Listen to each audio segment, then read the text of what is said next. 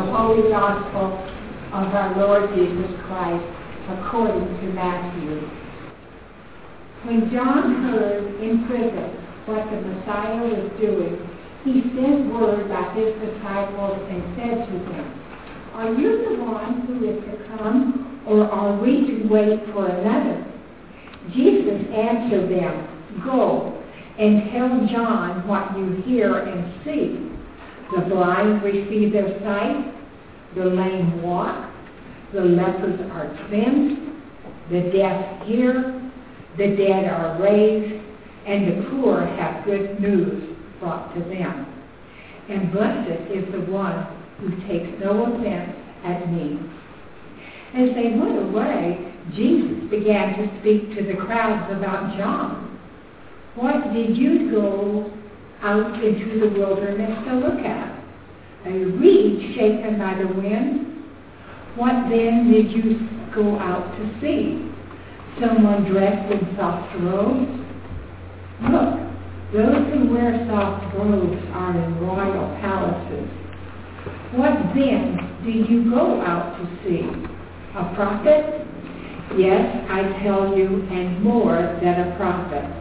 This is the one about whom it is written, 'See, I am sending my messenger ahead of you, who will prepare your way before you.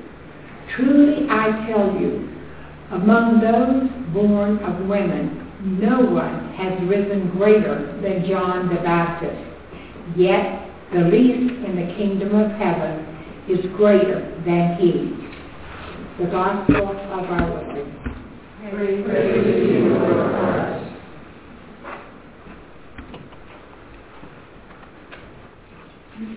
Be seated.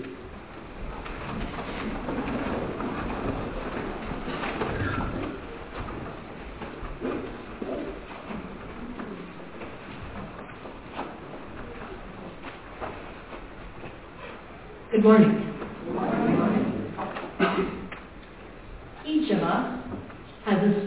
Of relationships to tell. Relationships and their goodness and their trouble shape us.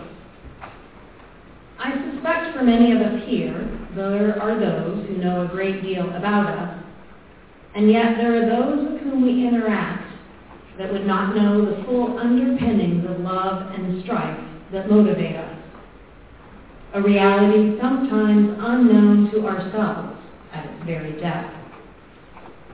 The Gospels give us a composite of Jesus, and I contemplate that so much more happened in his life than what was included in the written story. In the New Testament class I took last year, an author, Eugene Boring, reminded me, as if for the first time, that Jesus had 4 brothers and at least 2 sisters. As a person growing up with 6 siblings, I have a newfound respect for this person called Jesus. Those had to be relationships that shaped him. It seems that maybe a few of Jesus' brothers were also counted among the 12. Can you imagine the stories they could have told? I would describe my own large family as a spider web. We do not all directly relate with each other in the same way, and yet we are directly or indirectly connected through one sibling or the other. My oldest sibling, as only oldest siblings can do, reminded me this week, right before she knew I was doing this sermon, and I quote, "We all stopped listening to sermons after 8 minutes. You can talk longer, but we won't be listening. Just saying." End quote. And I wonder about Jesus and his spiderweb of relating, and what it taught him about himself, and what it teaches us about Jesus. I think you can learn a lot about people through who they hang out with. In today's Gospel, Matthew continues his story with John the Baptist. Matthew's insertion of this particular story of John is seemingly out of place from where it is in the other Gospels. And the liturgical year A that we are in positions what seems to me a far from Advent Gospel at the heart of the Advent journey. I mean, it's about John the Baptist.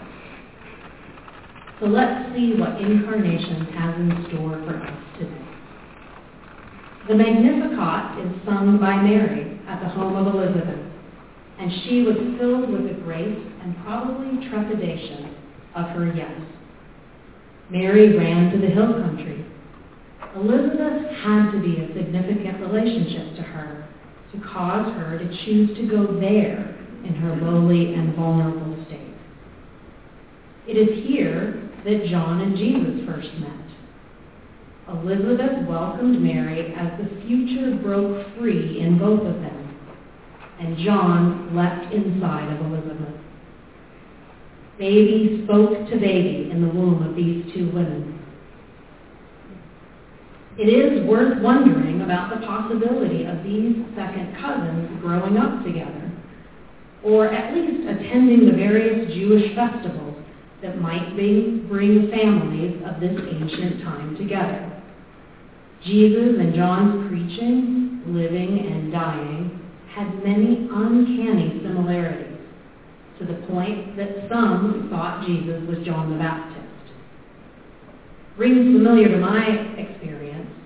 I went to an all-girls high school not previously attended by any of my older siblings, transferring via two buses completely across town because if one more person called me Bernadette or John or Margaret or Christopher or Loretta or Joseph, I had to go away to differentiate myself.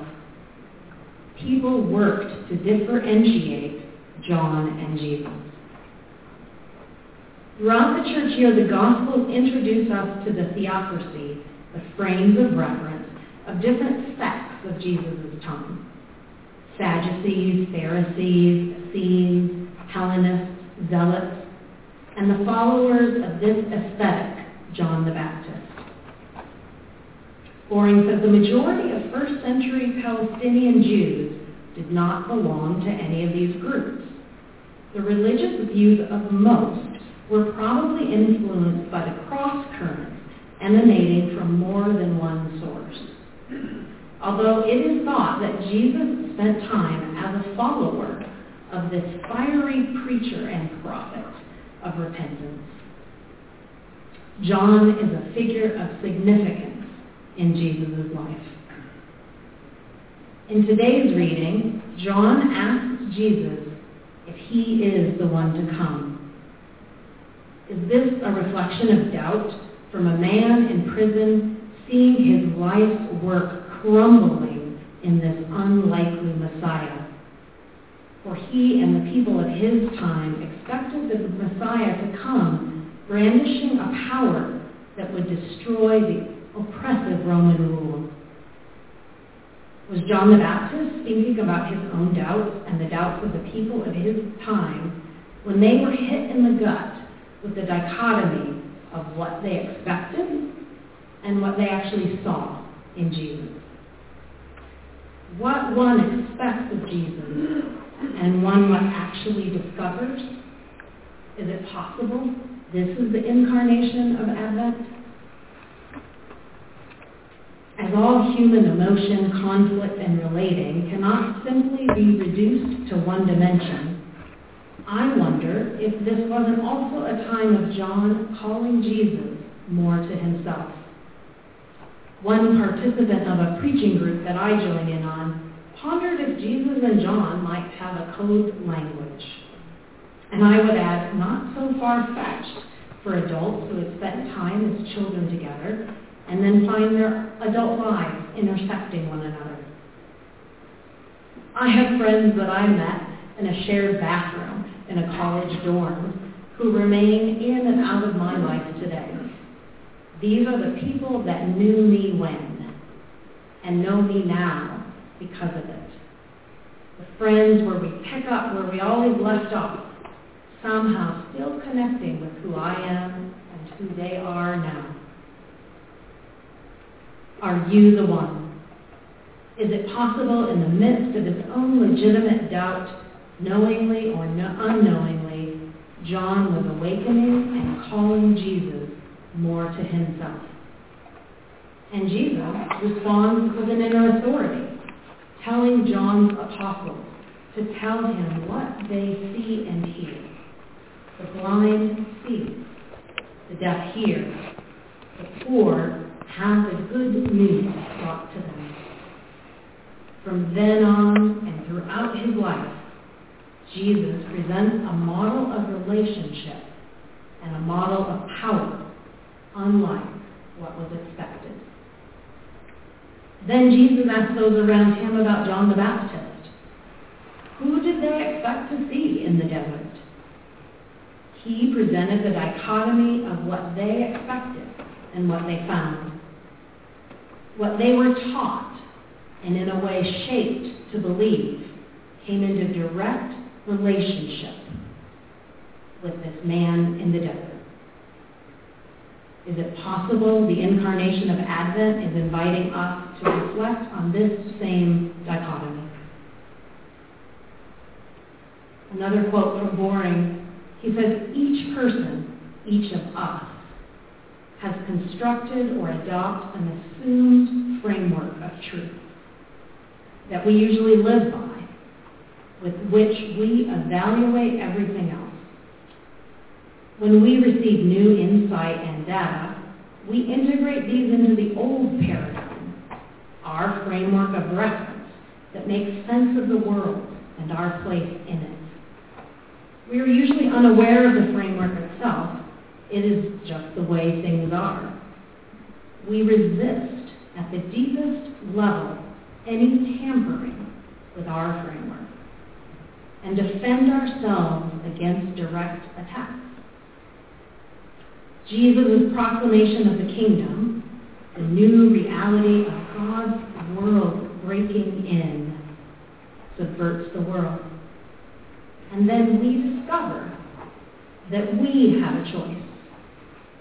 We have a choice to make about what is real and what reality requires of us. We often don't like this. My siblings and I could not be more different than one another, but I'm beginning to think those early relationships were preparing me for where I stand in front of you today.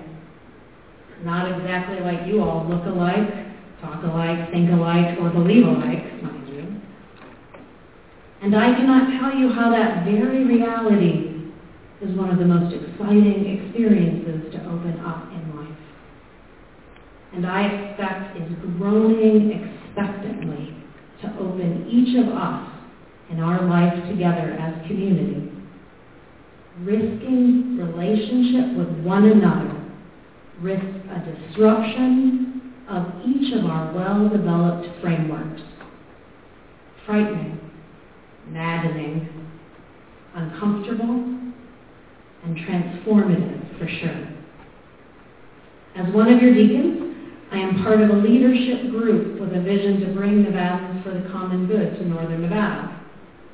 The model of community organizing seeks at its heart to build relationships.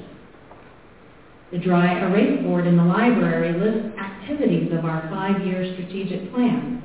Things like creating a beloved community, building circles of trust, develop labor resources to tackle causes recognized by the wider community, display ministry lineage, identify ecologically minded causes, form diversity committees with other parishes, sick call coverage for the warming shelter, creation care groups. Seems to me these activities is incarnation living and breathing in us as a community. It is an incarnation that if we let it, if we welcome it, and in spite of our efforts, will disturb the existing framework in ourselves and in our community. For when we risk living the framework of Jesus, blind to see. Those experiencing homelessness have a warm place to sleep. Those experiencing poverty, racism, inequality within our arm's reach see oppressive structures dismantled. The earth will be healed. It is as if incarnation is asking us directly, are you the one?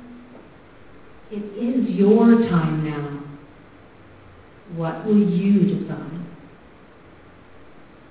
Are we the one? It is our time now. What will we decide?